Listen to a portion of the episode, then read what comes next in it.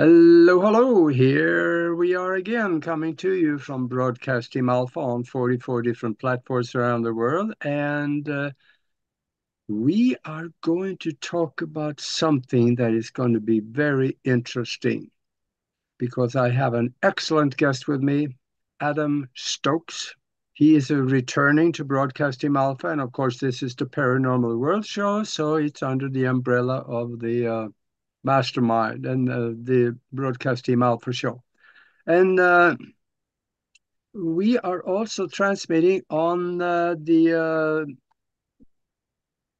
well, the 44 different platform. Actually, it is kind of more than that, but we are saying 44 to make sure because I don't even know where we are anymore. We are uh, also on the Conscious Awakening Network, three TV stations, and a bunch of uh, of uh, social media sites. And uh, we have Adam Stokes. Let me give you a, a quick introduction for him because uh, very well educated man, and he kind of uh, goes against the establishment agenda once in a while in uh, pointing out maybe where they are not quite totally correct. He is a professor. He holds a degree from Duke University and Yale divinity school and religious and biblical studies. He understands several languages, including Hebrew, ancient Greek, Latin, and German. And he writes lectures and uh, on uh, ancient cultures and civilizations with a special interest in ancient American civilizations and the giants of Americas. And that is what we're going to talk about because there is ample evidence Yes, there were giants. Some of them were really tall. I have seen a femur bone of somebody who ever owned that bone, had it in their body, was somewhere around 32 foot tall. So there is that bone is out there. So anyway, welcome to the show, Adam. It's great to be back, Augie. So good to see you again. Yeah, this is going to be fun. Yeah, now, been keeping up with all the great work you've been doing. So I know it's been a while, but it is really good to be back. Yeah, that this is going to be good because um, uh, since last time you've written some books and uh, you've done a lot of things, and uh, you're a very busy man. But when we talk about giants in America, where do you want to start out explaining that this is real? Well, I think the best place to start out at is uh, basically are the traditions of the Native American peoples, the people indigenous to this land. And if you look at the oral traditions of various Native American tribes, they all talk about these people uh, known generically as the mound builders who left us with these great sites, these earthworks and mounds all across the United States, though they're prim- primarily uh, located in the Midwest but they're found all across the United States. They even go all the way to the East Coast. They're mounds in uh, Delaware and Connecticut. I've taken my kids to both of the to uh, mounds in both of those states. Um, so they're all over the place, and all of these Native American traditions describe the mound builders as being of taller than normal stature. Not just taller than normal stature. I'll correct myself there, but as being uh, significantly bigger than the indigenous inhabitants. And they seem to have intermixed with Native Americans. So when you read uh, materials such as the journals of John Smith, who was one of the first European explorers here, he's really famous from uh, the uh, traditions about Pocahontas, um, the Disney movie Pocahontas. He was a main character in that, voiced by Mel Gibson. Um, but anyway, he has these woodcuts and these sketches in his journal, and it shows him engaging with uh, Native American chiefs who are at least twice his size. These guys are enormous, and they uh, make the claim that they are descended, that their lineage comes from these mound builders. But the mound builder civilization itself seems to have ceased many hundreds of years, even probably like a thousand years before uh, European entry into North America. Um, so there are a lot of uh, native traditions about these uh, mound builders that they were um, of extraordinary extraordinary height, and the archaeological evidence we have for them suggests that they don't they're not native to America. but that they came from uh, someplace else, uh, namely, uh, most likely the Middle East. Hmm. Now, hardly anybody talks about this. And if you go to the Smithsonian no. and ask them about them, they're all you're going to get back is um, yeah. a blank stare. Which is weird, which is a shame because this was very well known information to the founders of this country. Um, I always point out Thomas Jefferson uh, was our real our first Indiana Jones in America. He was our first archaeologist, and he wrote extensively. So we think about Thomas Jefferson, we think about the Declaration of Independence, we think about the Jefferson Bible, which is one of my favorite texts by him. But his some of his earliest writings were these excavations of these mounds um, and unfortunately, he kind of destroyed some stuff while trying to excavate them. Uh, that was that was kind of bound to happen, sadly. But he talks about uh, finding, and you mentioned this while we were talking before the program. Um, he talks about finding large, uh, very large femurs, very large uh, skeletal bones, suggesting that these people were of, of above extraordinary, uh, above normal height. And much later, uh, Abraham Lincoln, during the Civil War, when he makes a speech, he talks about the giant mound builders as well. Yeah.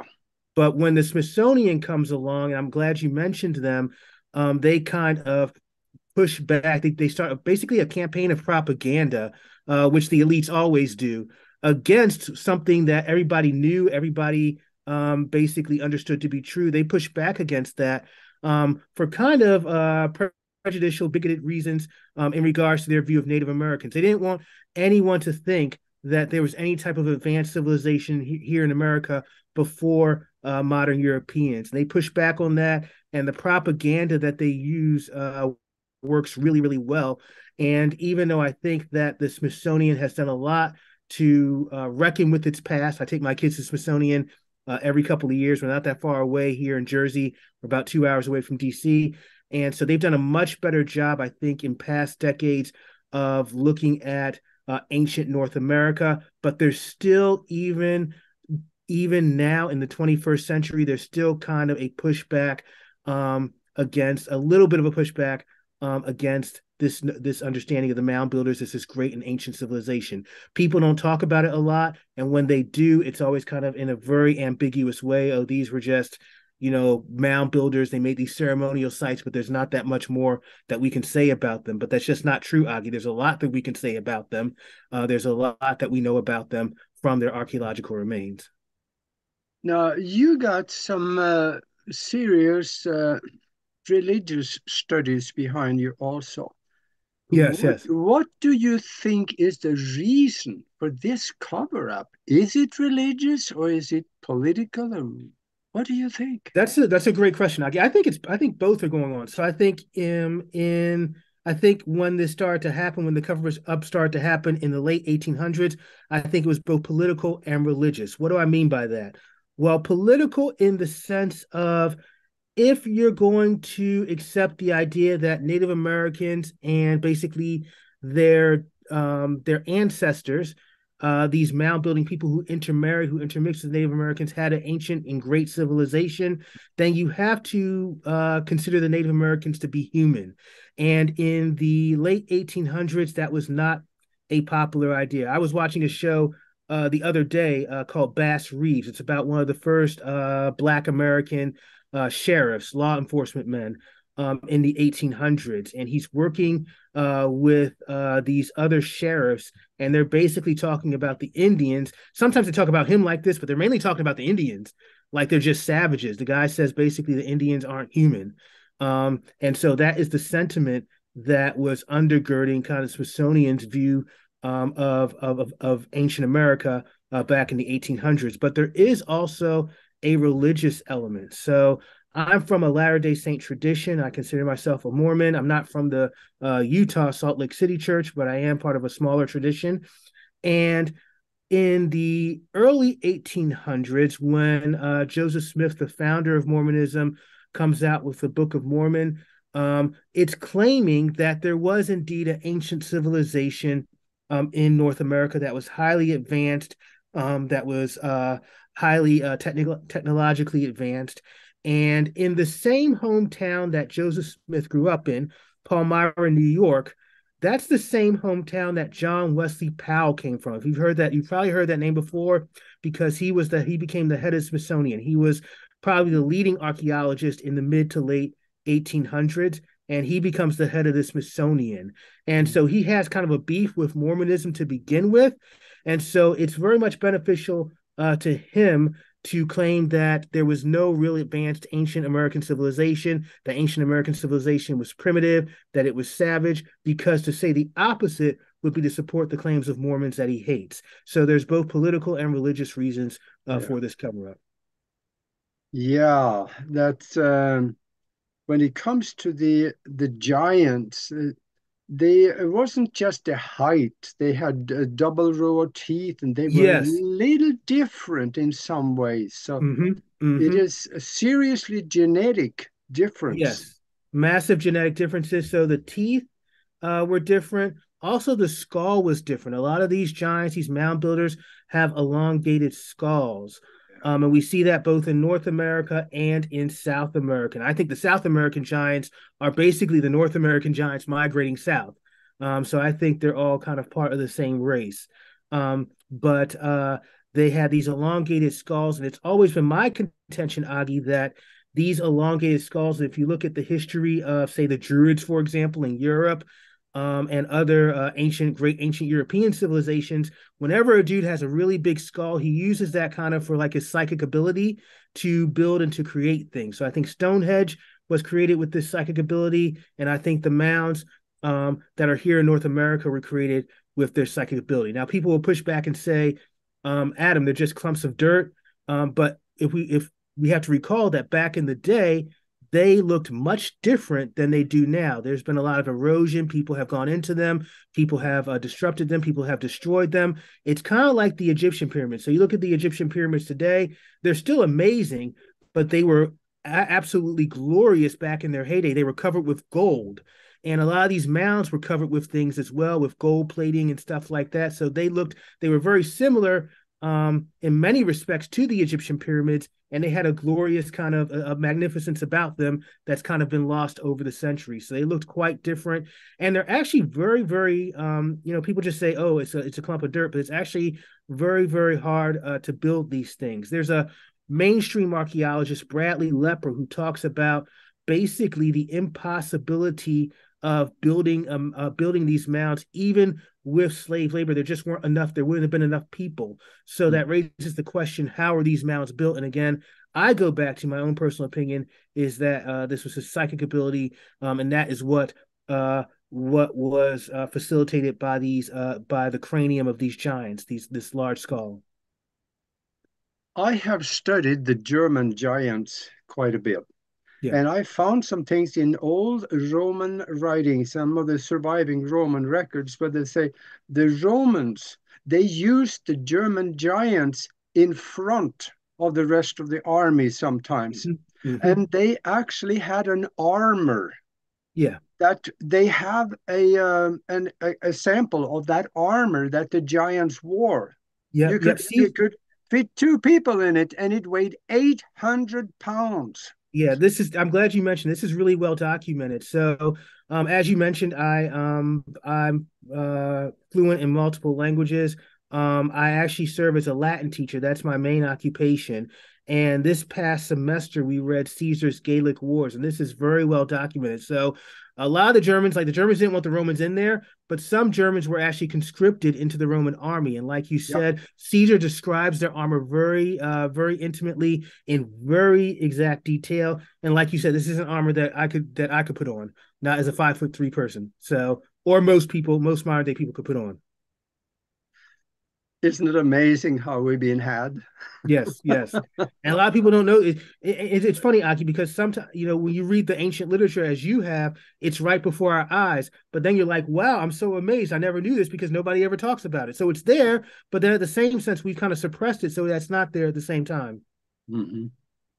Now let's take that we know there we have the skeletons we have the stories we have the drawings of people that have met them made the drawings back in the early 1800s and so mm-hmm. on they are here in the americas and you think that they came from the middle east let's say yes. they did and I uh, because they're there too. Yeah. Now, where did they come from when they ended up in the Middle East? Where did the ultimate giants come from in the distant past? Yeah, that's a one. That's a that's an awesome question. Um, I always turn to whenever wherever whenever I'm asked that question, I always turn to Genesis chapter six, and it talks about the Nephilim, and that gets translated in the Greek and the Latin as gigantes. I think the Nephilim are a race memory of a much earlier, much more ancient civilization. And if I had to put my finger on it and give a name, I would say Atlantis. Um, if you read the Atlantis tradition, so if you read uh, the Greek traditions about Atlantis, Philostratus, uh, Plato, etc., uh, if you read some of the material that Edgar Cayce did on Atlantis, um, it all talks about Atlantis being this highly advanced civilization where the people again use their psychic ability to create things um, and to make things, and that's exactly what you see with the mound builders. So I think the mound builders are basically, as Genesis six suggests, they are um, they are descended from these giants intermarrying and interbreeding with what becomes uh, the people of Israel. But those original giants came from uh, the lost city of Atlantis. Yeah, and then there are hieroglyphs in Egypt. They show the depict the really tall people next mm-hmm. to regular. Yes, so the servants, yes, and they, they show the servants and they show the regular Egyptians, and uh, then you have these giant people. Um, it's interesting, Aki. If you've ever seen the movie Gods of Egypt, um, people were really upset about that because uh, they had some like uh, Western actors, European actors playing the Egyptian gods. But I think it did an excellent job because it shows the gods are gigantic, and the yeah. normal people, the Egyptian priests and stuff like that, are just our size. And I think I don't think that's mythology. I think that's you know a memory of, yeah. of, of these giants who were descended from Atlantis, and there's a direct connection uh, between Egypt and Atlantis with the pyramids. Yeah, and then of course the Anunnaki were also very tall. Mm-hmm. Mm-hmm. Yep. So mentioned in the Sumerian text, and Zecharia Sitchin does uh, does a lot with them. There's a great documentary. I think I thought you um were you part of that documentary? Um, there's one on the Anunnaki um that uh was very was very very profound. I recommend it to anybody. Yeah, and uh, we are told that Columbus discovered America Sure, he did. My name is Cleopatra too. Just, just as true. Yeah, uh, yeah. Now the thing about it is that there are Egyptian artifacts that is found in North America. Mm-hmm. In, in fact, in Canada also, not just the United States. In the mm-hmm. in the um, in Ohio, you wrote a book on that from Egypt to Ohio. Yes, Talk about yes. this. So yeah, basically, um, in this book, um, there's a poster of it back here. Uh, from Egypt to Ohio, I basically uh, make the argument that the mound builders were this Egyptian Israelite hybrid, and that's why um, you have in Ohio, um, you have these Egyptian inscriptions that have been found. You have these Hebrew inscriptions that have been found. So this is definitely what whoever the mound builders were, they were some type of Semitic people, whether Egyptian, um, Israelite, or etc. Um, or in my opinion, they were kind of a, a mixture of both.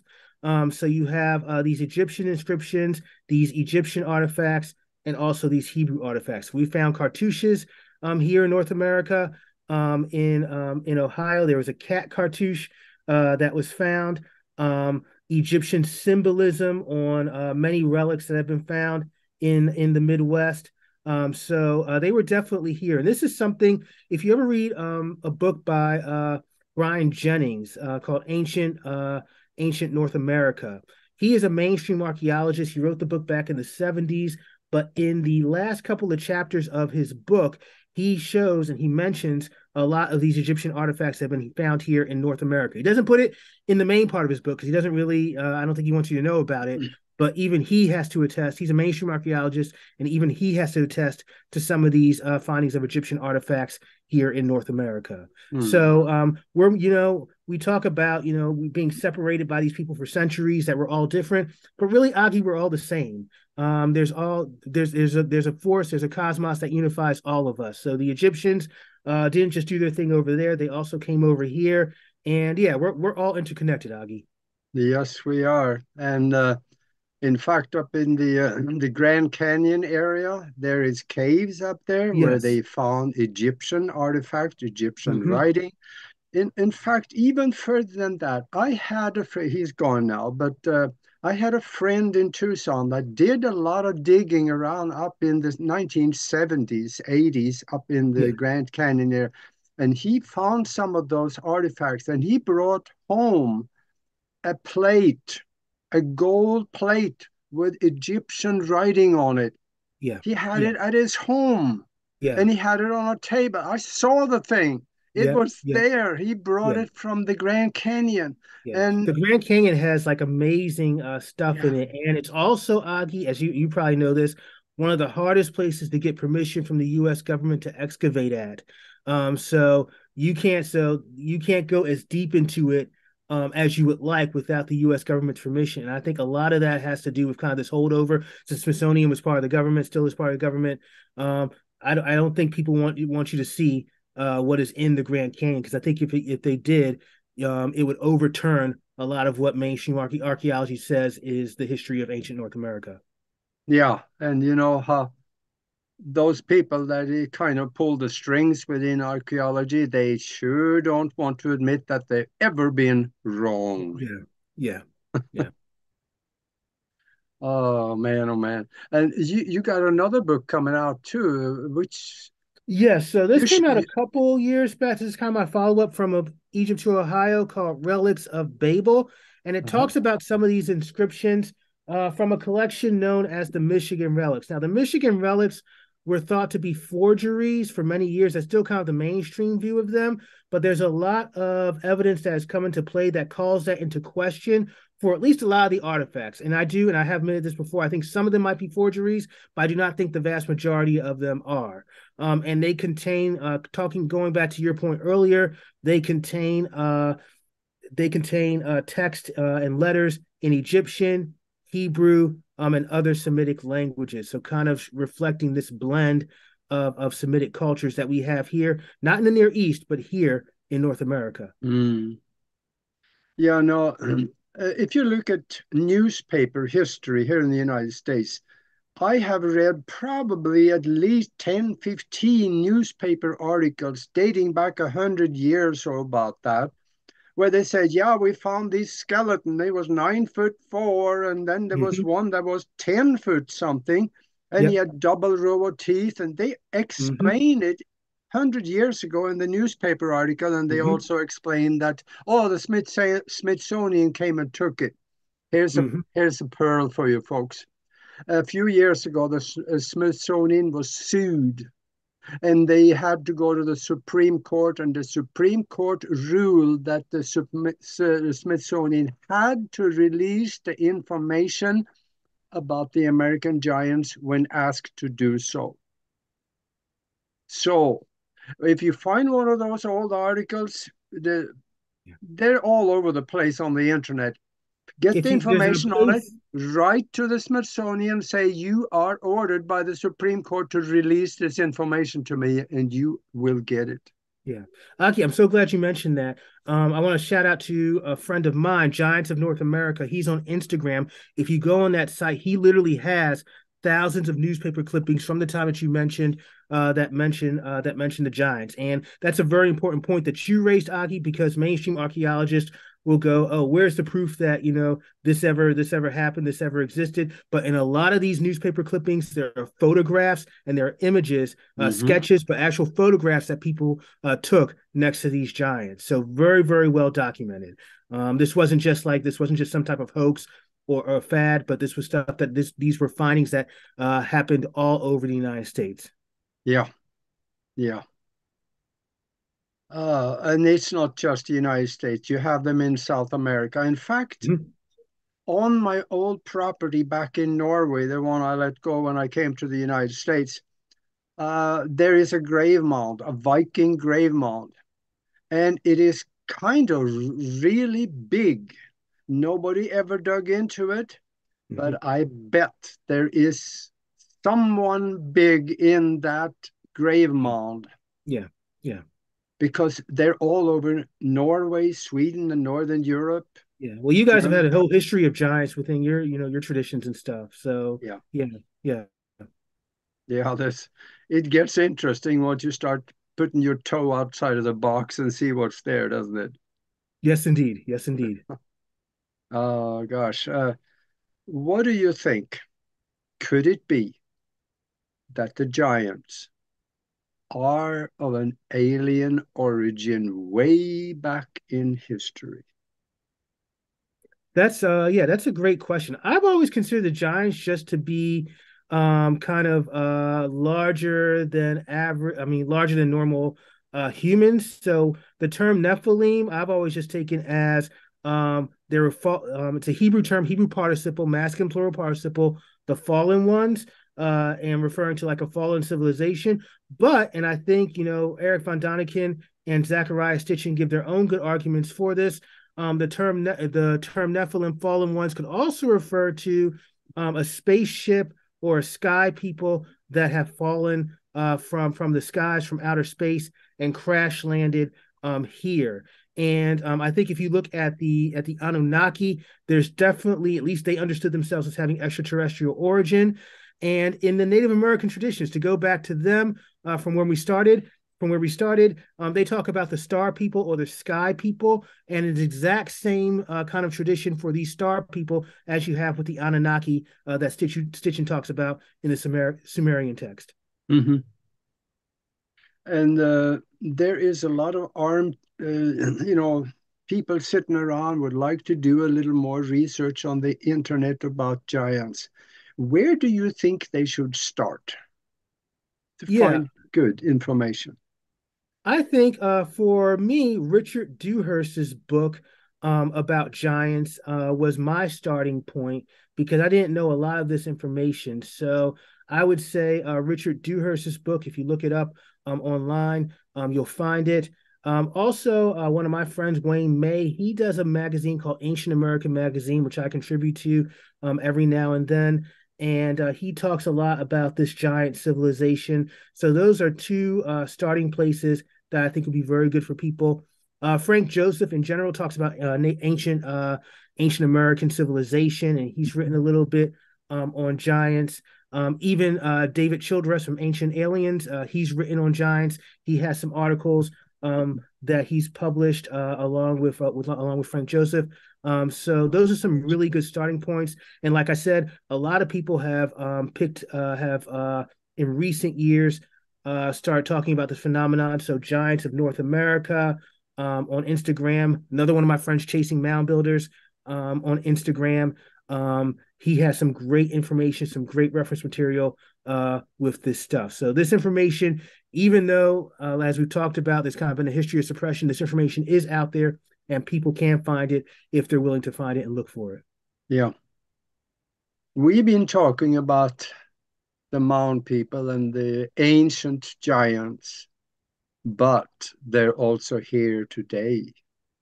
Uh, for those of you that are sitting in the armchair over there, want to do a little research, Google the Kandahar mm-hmm. giant. Yeah. The military caught one about oh, I don't know close to 10 years ago now but they ended up killing him. He came out of a cave over in uh, yeah you know where. And he was 12 they ex I think about 12 foot tall. Yeah. And it didn't it didn't go so well. It wasn't it wasn't a happy giant uh story. So yeah. That's yeah. amazing so he, he he was killed but he took some people he took some soldiers down with him. Yes yes yeah, um, the military people come out and say, "Yes, we did it. We, I have seen it. Yeah. I was there." And in the so in Afghanistan, um, there was a military guy who was talking about this. He said he used to serve. He served in the military. He wasn't a soldier, so basically, he had a lot of free time on his hands. So he would go into town and you know go to the bars and stuff like that. And every Afghan person who ta- he talked to said, "Stay away from the cliffs." Stay away from the mountains. Don't send your helicopters there. Don't go up there. We don't go up there. We never go up there. And the reason they said that is because you still have these giants up there, and um, apparently they're they're they're very primitive. I think they kind of digress, uh, kind of de-evolved, um, if you want to use that term, um, but not not very nice either. Yeah, they are uh, a little violent. Yes, Yes. And maybe that they're violent because they want to protect themselves. And, and Yeah. that could turn into violent very easily. Chances Mhm. are that they're very intelligent, but their scope of intelligence because of neural network has been limited to their little world. Yeah. Yeah. Yeah.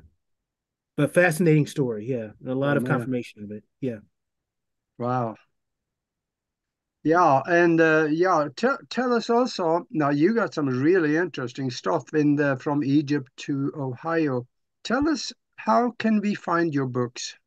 Yes, so all my books on are on Amazon. I have a authors page on Amazon. If you type in Adam Stokes, it will pop right up. Um, so all of my books, I have books and articles uh, on Amazon. I also have a Facebook page, and I have um, an Instagram page myself, Adam the Giant Guy, uh, 2019. And so all of my uh, links to my writings, links to my material can be found there. And I'm in the process of having an official website, Augie, um, uh, Adam the Giant Guy, but I'm still working on it. Uh, Okay. a few tweaks here and there, um, but it should be up sometime this year. Yeah, how, how tall are you? I'm not tall at all. I'm only five foot three, five foot two. Oh, really? Okay. Sure, Well, then yes. you, then you're not a giant. No, no, sadly, I don't have the lineage, but I talk Uh, about it. So There yes, you go. There Yeah. you go. There you go. Well, I'm sure glad that you could come on here and talk for me with me for a little bit because this was interesting. this is And- great. It's always it's always great talking to you. Yeah, so uh, let's do this again sometime in the near future. We can Absolutely. expand a little more. Yes, yes, anytime, anytime. Okay. Well, thank you very much for uh, being with us. And uh, then to the listeners out there, go ahead and put go to Amazon and put Adam Stokes in there, and uh, his name will bring up the books, and you can look at it, and you can look at what uh, you know in the text there what he writes about, and uh, chances are that uh, you're to want to read some of that. So uh, then we will see you later, and until then, be good to each other. Thank you.